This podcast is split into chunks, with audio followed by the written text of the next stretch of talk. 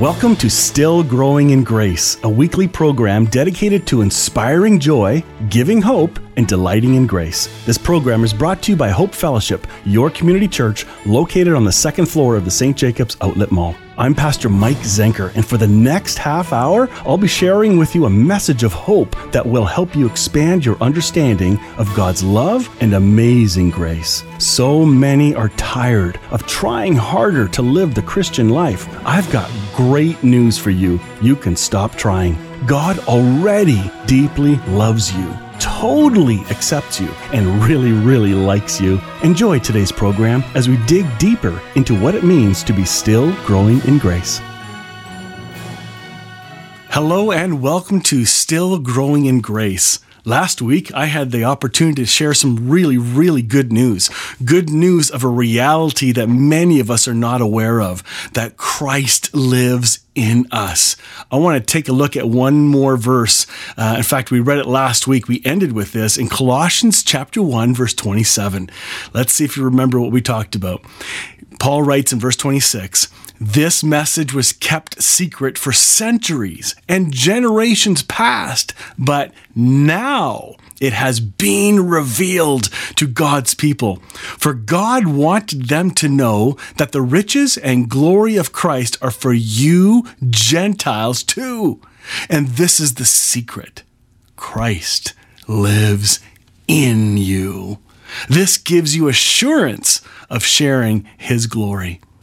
When I learned about this verse approximately 15 years ago, I believed God was distant from me. I believed that my behavior uh, caused God to be distant from me or move closer to me based on how well I was behaving. So if I was acting in a proper manner, in a holy manner, I believed God would then be close and I would have uh, uh, been approved by Him through my many wonderful works. But if I was not consistent with my walk in Christ, I believed in my heart that God was then distant. After all, I've been told God can't handle sin and therefore cannot be around it. Well, that is not true. And this verse in Colossians 127 was my wake up call to begin learning my identity in Christ. And that's what I want this program to be about. I want to use still growing in grace as a way to lay again or affirm a foundation that has been placed in all of us. The identity in Christ foundation is paramount because I believe every single person lives out their lives based on two perspectives. Number one, they live their lives based on how they see themselves and how they believe God sees them. So if they believe God is angry with them, they're going to act like it. They're going to walk in fear. But if they believe they're loved, clean, pure, forgiven, there's a whole new freedom that can come if they believe that. Then it comes to our concept of God. If we see God as all scary and, and wanting nothing to do with us, we're going to live like that. If we don't believe He exists, we're going to live like that. At any given moment, all of us live out exactly what we believe about ourselves and what we believe about who God is. I know some people use scriptures to help reveal the love of God in profound ways. And yes, you can use scriptures, and the scriptures do reveal beautiful news. But I saw a cartoon by uh, a, a, man named David Hayward, uh, known as the nakedpastor.com. He had a cartoon of Jesus looking at some people with a bunch of Bibles in their hands. And here's what the quote says you, if you can picture this in your head Jesus says to this group of people, The difference between me and you is that you use scripture to determine what love means, and I use love to determine what scripture means. Oh, I love that. Last week or the week before, we did talk about God is love, and He only works from the place of who He is in His essence, that He is love. Let's take a look at verse 28 in Colossians because we're going to move into a really great story, the story of the prodigal son, in just a moment. But I want to end with this Colossians 1 uh, with a reminder to us of what's really going on behind the scenes. I know there are people walking around defeated. They're feeling like I can't measure up or my world is crashing in. I have I have screwed up so bad that no there is no hope for me. I'm here today to tell you there is hope. There's a greater power going on around you and in you than you may be aware of. And just because you may not have heard of this, it doesn't mean it's not happening. I believe God is at work actively in us. So, verse 28, Paul writes, so we tell others about Christ, warning everyone and teaching everyone with all the wisdom God has given us. We want to present them to God, perfect in their relationship to Christ. That's why I work and struggle so hard. And here's the line I want you to hear depending on Christ's mighty power that works within me. He was only able to say that because of verse 27, where he says, The secret's out. Christ lives in me, Christ in you, the hope of glory. How many in our culture, in our neighborhoods, where we work, are, are lacking hope?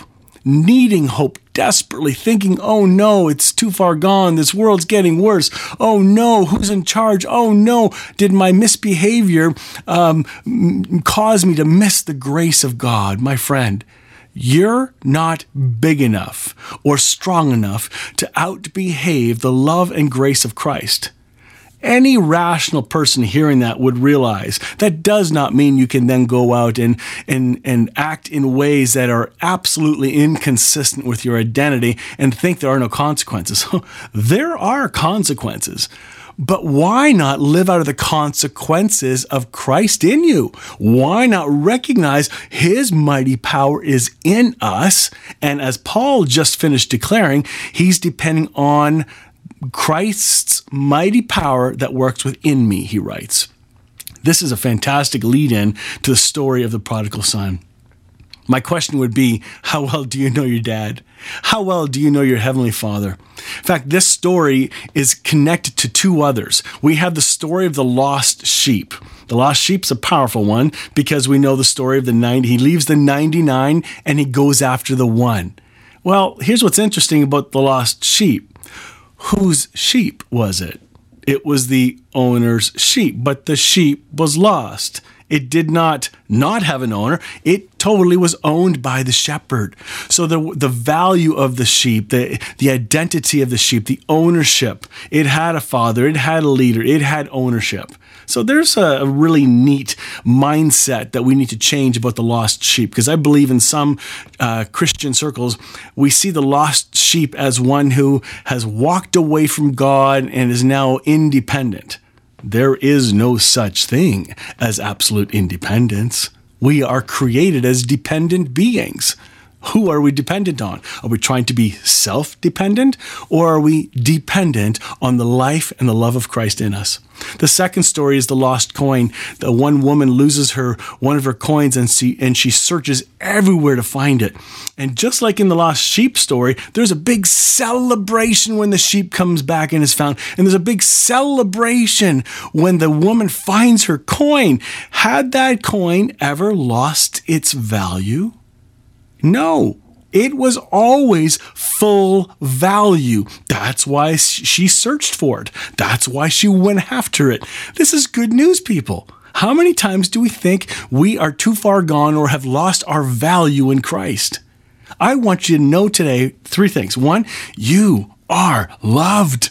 Absolutely, deeply, passionately loved by God, by Jesus, by the Holy Spirit. Secondly, you are deeply valued by God the Father, God the Son, and God the Holy Spirit.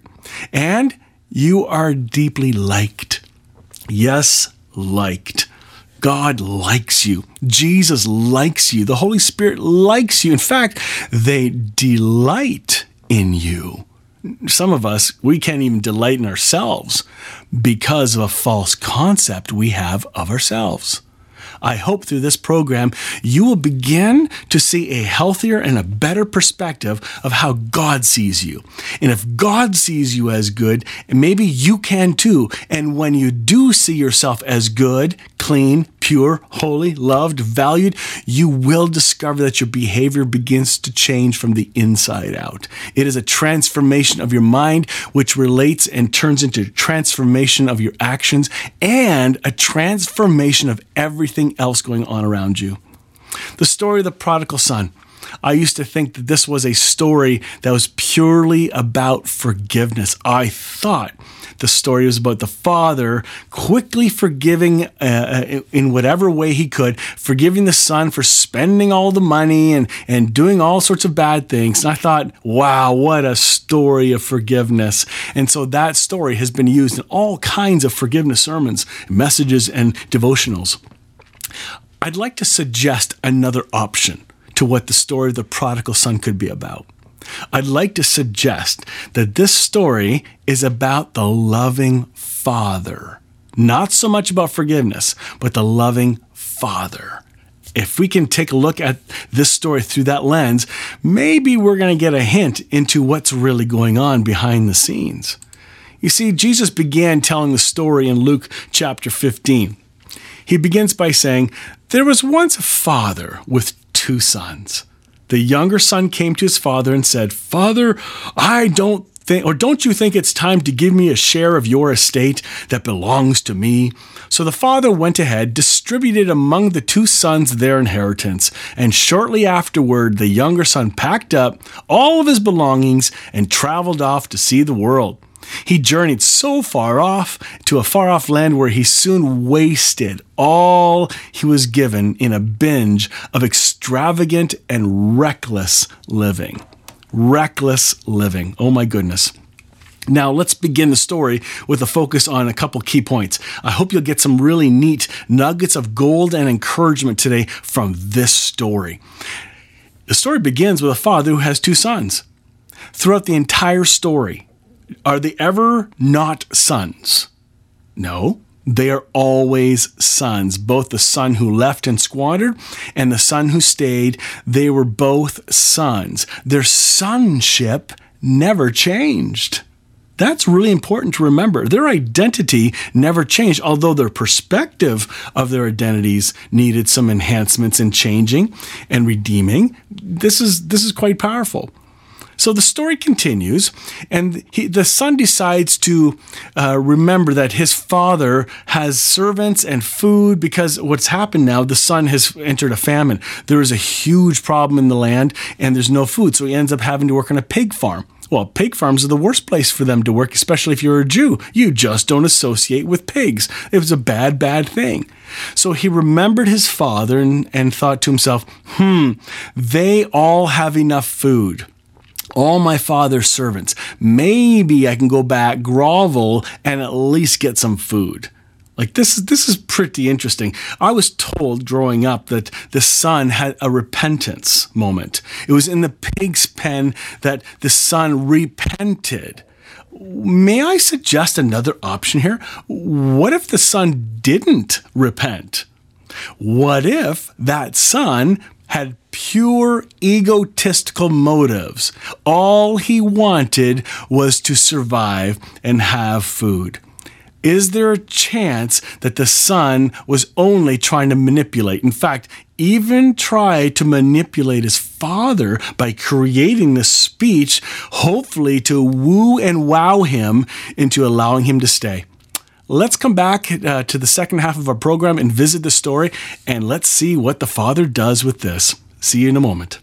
Family run, family owned. So their focus is on you. Conestoga Lodge Retirement Residence is a full service retirement home in Kitchener, and you'll be impressed to know that they are not a big corporate chain. They're quality driven with a focus on each and every individual. Conestoga Lodge offers permanent and short term stays. To book a free, no obligation tour, you can call 519 576 2140 or visit online at conestogalodge.com. Welcome back to the second half of our program today. We're digging into the story of the prodigal son and unpacking it with some new perspectives that you may not have heard about before. I'm introducing some menu items, uh, different lens for which uh, helps us see a better picture of what's going on in this story. I don't believe this story is about forgiveness, which is what has been told to us for many, many years. I believe this is a story of the loving father. In fact, I found out as I looked up the Passion Translation online, it gives the heading for this part of the section or this part of the story, not the prodigal son, but the loving father. What a beautiful way to spin this. I'm going to come back to the story uh, where the, the prodigal son has left. He's squandered his money. He's now in trouble. And verse 17 in Luke chapter 15, he says this Humiliated, the son finally realized what he was doing, and he thought, there are so many workers at my father's house who have all the food they want. With plenty to share, they lack nothing. Why am I here dying of hunger, feeding these pigs and eating their slop? I want to go back home to my father's house. I and I'll say to him, Father, I was wrong. I have sinned against you. I'll never be worthy to be called your son. Please, Father, just treat me like one of your employees. so, this was the manipulation speech, folks. I've been told that it was at that moment in the pig pen repentance came to this young man. I don't believe it fully did. I believe that was just another manipulation ego trip of this prodigal son trying to manipulate his circumstances. He manipulated his father into giving him an inheritance. Now he's thinking of a way to manipulate his father just to give him some food so he can get away from this humiliating pig slop area. So he plans a speech and he decides to come home. So, verse 20, the story continues. So the son set off for home. From a long distance away, his father saw him coming, dressed as a beggar, and, and had great compassion swelling up in his heart for his son who was returning home. So the father raced out to meet him. He swept him up in his arms, hugged him dearly, and kissed him over and over with tender love. Then the son said, as in rehearsed speech, Here it comes Father, I was wrong. I have sinned against you. I could never deserve to be called your son. Just let me be. And suddenly the father cuts him off. The father would not let him finish. The father interrupts him and says, Son, you're home now. Isn't this amazing? And then, verse 22, turning to his servants, the father said, Quick! Get me the best robe, my very own robe. I will place it on his shoulders. Bring the ring, the seal of sonship, and I will put the ring on his finger and bring out the best shoes you can find for my son. Let's prepare a feast and celebrate. For this beloved son of mine was once dead, but now he's alive again. Once he was lost, but now he is found and everyone celebrated with overflowing joy. This is a story of hope. Do you notice in the three stories, the lost sheep, the lost coin, and now the lost son? The key theme here is celebration. When both or all, all of those are redeemed, the sheep, the coin, and the son, when they come home, they're embraced with love, tender love, and care. Well, the story continues because, like we said, there are two sons. Verse 25 The older son was out working in the field when his brother returned, and as he approached the house, he heard the music and celebration and dancing.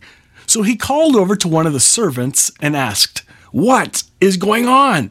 And the servant replied, It's your younger brother. He's returned home, and your father's throwing a party to celebrate his homecoming. Well, the older son became very, very angry and refused to go in and celebrate. So his father came out and pleaded with him, Come and enjoy the feast with us. the son said to his father, Are you kidding me? Listen, Father, how many years have I been working like a slave for you, performing every duty you've asked as a faithful son, and I've never disobeyed you. But you've never thrown a party for me because of my faithfulness. Never once have you even given me a goat that I could feast on and celebrate with my friends like he's doing now. But look at this son of yours. He comes back after wasting your wealth on prostitutes and reckless living, and here you are throwing a great feast to celebrate for him? And the, fa- and the father said, My son, you were always with me by my side. Everything I have is yours to enjoy. It's only right to celebrate like this and be overjoyed because this brother of yours was once dead and gone. But now he is alive and back with us again. He was lost, but now he is found. There are some very powerful things to pull out of this story both sons had problems, and they were the exact same problem. Both sons made the mistake of believing that their behavior affected the love of the father. So when the one son, the prodigal son, came home, he was miserable after he foolishly sinned. And the older brother, after the story goes on, was miserable after he, listen to this, faithfully served. Do you remember the line he said? You've never thrown a party for me because of my faithfulness. wow, how many believers today think their faithfulness has anything to do with God's love for them? I think there's a lot more than we know or even think. Maybe we even have subtle beliefs ourselves that somehow our faithfulness is what causes God to like us, love us, or value us. Huh. I think that's a worthy question to consider. Both of them had a problem. They thought their performance would gain them um, acceptability from their father. The, the miserable son, who the prodigal who had left, believed his bad behaviors discounted the father's love. The other son believed his good behavior added value and love from his father and couldn't believe it when that wasn't even counted. The father says something very powerful to the, the son who stayed home. He said, All I have is yours. Do you know what that line means, folks? Did you ever think about that one sentence? He said, All I have is yours. I believe the interpretation of that line that Jesus is trying to convey to his disciples is Don't you know who you are? Don't you know your identity? You are my child. That's all that matters right now. You're my child. This is amazing news. So, the story of the loving father makes sense now. He loved his two sons unconditionally. They were both sons the whole time. The one who left forgot his identity. He was still the son of the father. No matter where he went, what he did, he was still his son. And the father was looking for him and ran out to meet him. We sometimes think the word prodigal is a, a, bad word. We sometimes think it's referring to um, this one story in the scripture that tells us what dumb living or foolish living or uh, excessive living can look like, and that is not what God's like. I want to suggest something you may not have thought of before. What if the prodigal son was more like his father than we ever realized? Take a look at what the definition of prodigal means. It, there's a couple of meanings here. It's the first one that we're most familiar with is spending money or resources freely and recklessly, wastefully extravagant. The prodigal habits die hard. the second opinion or defi- definition of prodigal that we need to consider, and this will help you see what I'm talking about here, it goes like this it's having or giving something on a lavish scale. The dessert was crunchy with brown sugar, and the prodigal with and prodigal with whipped cream, excessive. Maybe, just maybe, the son was far more like his father than we've ever given him credit for. Maybe the son exhibited traits of the father and never realized the source of these traits because the father was extravagant in love. When the father, when the son came home, the father extravagantly, lavishly, excessively, freely, recklessly loved his son, lavished him with the coat, put on the ring, gave him the shoes, gave him the big feast. They did the big party excessively. This is called prodigal. So, when we hear the term prodigal son again, remember the apple doesn't fall far from the tree. The Father is just as lavish and ridiculous with his love towards us. Is it fair? No. But who says it's fair? You see, Christ is using this story to talk about his own uh, relationship with us, that we have been restored to a great relationship. In 2 Corinthians 5:19, it says this: in other words, God was using Christ to restore his relationship with humanity. He didn't hold people's faults against them. And he has given us this message of restored relationships to tell others.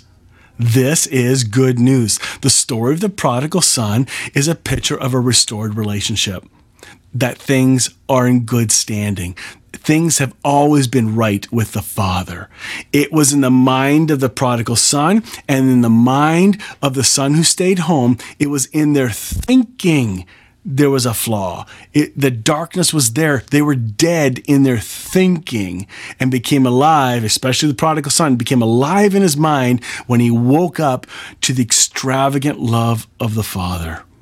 This is the message you need to take home today.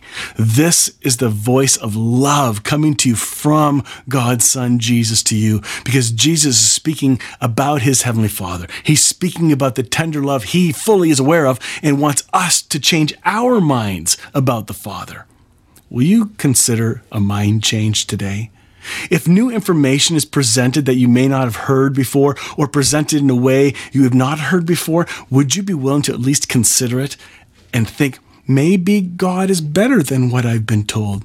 Maybe it's my perspective that needs to be changed. I invite you to change your mind. As Paul said in Romans, we are renewed in our minds. May these stories and this show become an encouragement to you. We'll see you again next week. You've been listening to Still Growing in Grace. I'm Pastor Mike Zenker, and I'd like to invite you to join me next Tuesday morning at 11:30 when our teaching time will continue. Or join us at 10:30 every Sunday morning at Hope Fellowship, your community church located on the second floor of the St. Jacobs Outlet Mall. If this show has been an encouragement to you, won't you help us spread this good news? Make your donation today by visiting stillgrowingingrace.ca. You can also catch up on past programs, watch YouTube videos of our talks, and download our weekly podcasts. Sign up for our email list and send in your questions. After all, no one has arrived, and we are all still growing in grace.